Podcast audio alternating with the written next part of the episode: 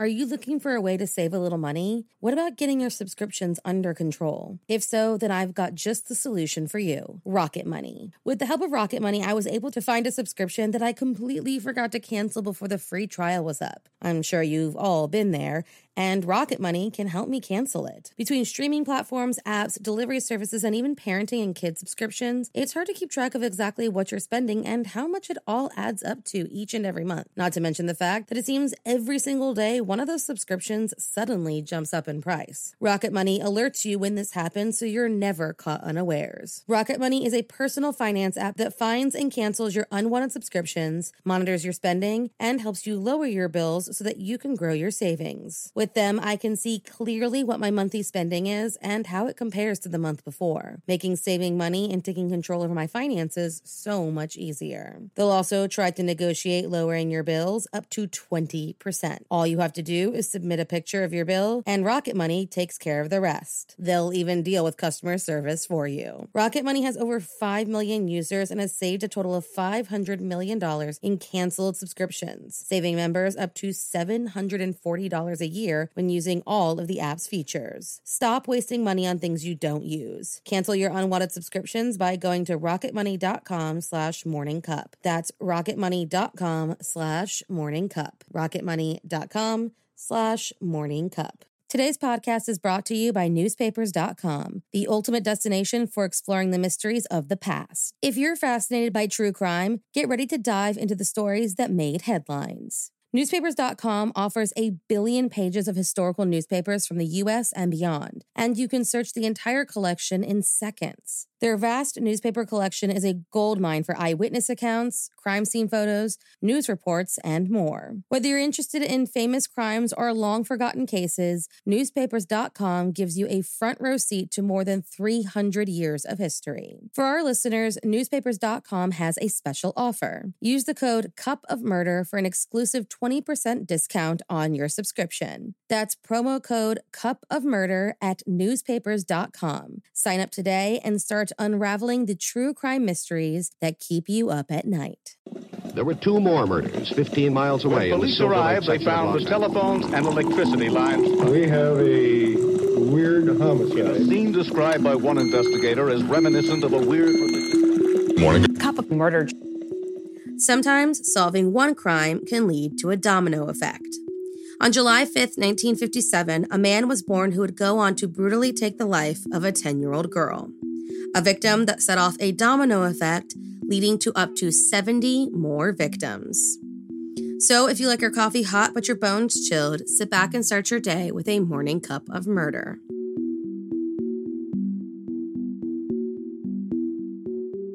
Donald Leroy Evans, born July 5, 1957, in Watervliet, Michigan, was the seventh of nine children born to an average working class couple. At least, that's what it seemed like from the outside looking in. In reality, Juanita Evans, Donald's mother, suffered from an extreme drinking problem and was incredibly violent with her many children. So much so that by the ninth grade, Donald had dropped out of school, joined a local gang, started doing drugs, and by just 16 years old, had tried to take his own life by mixing his recreational drugs with roach poison. Donald survived his attempt and survived living with his mother and eventually made his way out of Michigan and into the Marine Corps, though this was short lived, and he was discharged in 1976, citing psychiatric issues. At some point, he made his way to Galveston, Texas, where, in 1986, he was arrested, charged, and found guilty of assaulting and raping a local woman. He was sentenced to 15 years in prison for rape, but ended up only serving five before being paroled in April of 1991. While on parole, Donald kept his status as an offender to himself, buttered up his neighbors and friends, and convinced everyone that he was an ex convict turned faithful churchgoer and charity worker, which would have been great if any of it was true. According to the stories, he even had an employer convinced that he was attending a Chicago university when he was really serving time. Shortly after being released on parole, Donald, telling quite a few lies on his application, took a job as a desk clerk at a Galveston motel, but was let go from the position after the parole officials deemed a sex offender working in a motel setting inappropriate. So instead, he tried to get back on his feet by working aboard a fishing boat, but found himself back in hot water when he made threats to a former girlfriend and an arrest warrant was issued.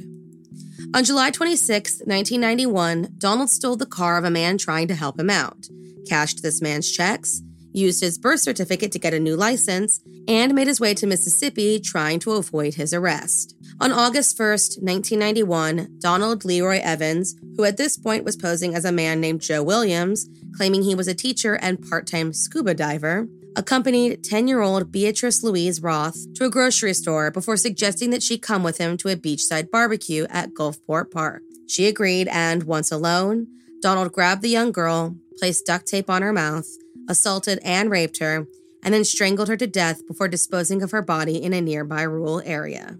Tammy Jean Giles, Beatrice's mother, let her daughter go with Joe to the store, saying he was a quote, nice guy willing to help her and her daughter. So when Beatrice didn't come home later that day, she knew exactly who to look for. Five days after Beatrice was murdered, Donald Leroy Evans was arrested after fleeing the state and, almost immediately, confessed to the murder, claiming he was overcome with guilt and regret. On August 11th, he led police to Beatrice's body, and when an autopsy was done, officials said that the young girl was conscious during her entire attack and could feel every ounce of pain he inflicted upon her. Now in custody awaiting trial and feeling the guilt wash over him, Donald started to confess to not just Beatrice's murder, but the murders of more than 70 innocent people in 22 different states. He said that while drifting from state to state between 1977 and 1986, he abducted victims from local rest areas and parks, earning the nickname Rest Area Killer. Not only that, but he could lead investigators to each and every one of his many victims. If his claims were true, he would have been the nation's most prolific serial killer. This, of course, came to light just as Jeffrey Dahmer was captured, so his tangible and provable crimes eclipsed Donald's claims in the papers. But police knew they had to start an investigation into his terrifying stories. They were, of course, skeptical, but according to his court appointed attorney, Donald told investigators about the death of two sex workers in Florida in 1985. And when this evidence was sent to Fort Lauderdale and Daytona Beach, it, quote, basically matched in detail what Evans told investigators. The victims were Ira Jean Smith, a sex worker from Fort Lauderdale whose body was found in the closet of a hotel room, and Janet Movich, a homeless woman found in a wooded lot in Daytona Beach, strangled to death and sexually assaulted. When his fingerprints were matched to those found at the scene of Ira's murder, there was no doubt that, at least some of his claims, had to be true. While all of this was happening, on August 16, 1993, Donald Evans, acting as his own co counsel, pled guilty and was convicted by a Mississippi jury of sexual battery and murder. Three days later, he was sentenced to death. He threatened to stay silent about his many other victims unless he was allowed to share his story with the world. And when told about the ramifications he may face if the public found out about his 10 year crime spree, the 34 year old said he wanted to, quote, get the truth out. There have been misconceptions about how people like me are allowed to slip through the system. And, quote, how can you hurt this case? I mean, I'm going to death row. What are they going to do? Kill me? In 1995, Florida authorities charged, tried, and convicted him of the murder of Ira Jean Smith, for which he received a life sentence. He was never charged with the murder of Janet Movich. Donald would later admit to misleading authorities when it came to his other crimes, though a number of officials from different jurisdictions have found cases that they believe they can connect to Donald Evans, at least 12 of which he is the main suspect. Unfortunately, Donald Evans will never stand trial for any of his other potential murders. That's because on January 5th, 1999, Donald Leroy Evans was fatally stabbed by a fellow inmate in the Mississippi State Penitentiary. Thank you for joining me in my morning cup of murder. Please join me again tomorrow to hear what terrible thing happened on July 6th. Don't forget to rate and subscribe and let me know how you like it. If you want to help support the podcast, there's always Patreon or just sharing it with your true crime obsessed friends. And remember, stay safe. With everything you have on your plate, earning your degree online seems impossible. But at Grand Canyon University, we specialize in helping you fit a master's degree in education into your busy day. Your graduation team, led by your own GCU counselor, provides you with the personal support you need to succeed. Achieve your goals with a plan and team behind you. Find your purpose at Grand Canyon University. Visit gcu.edu.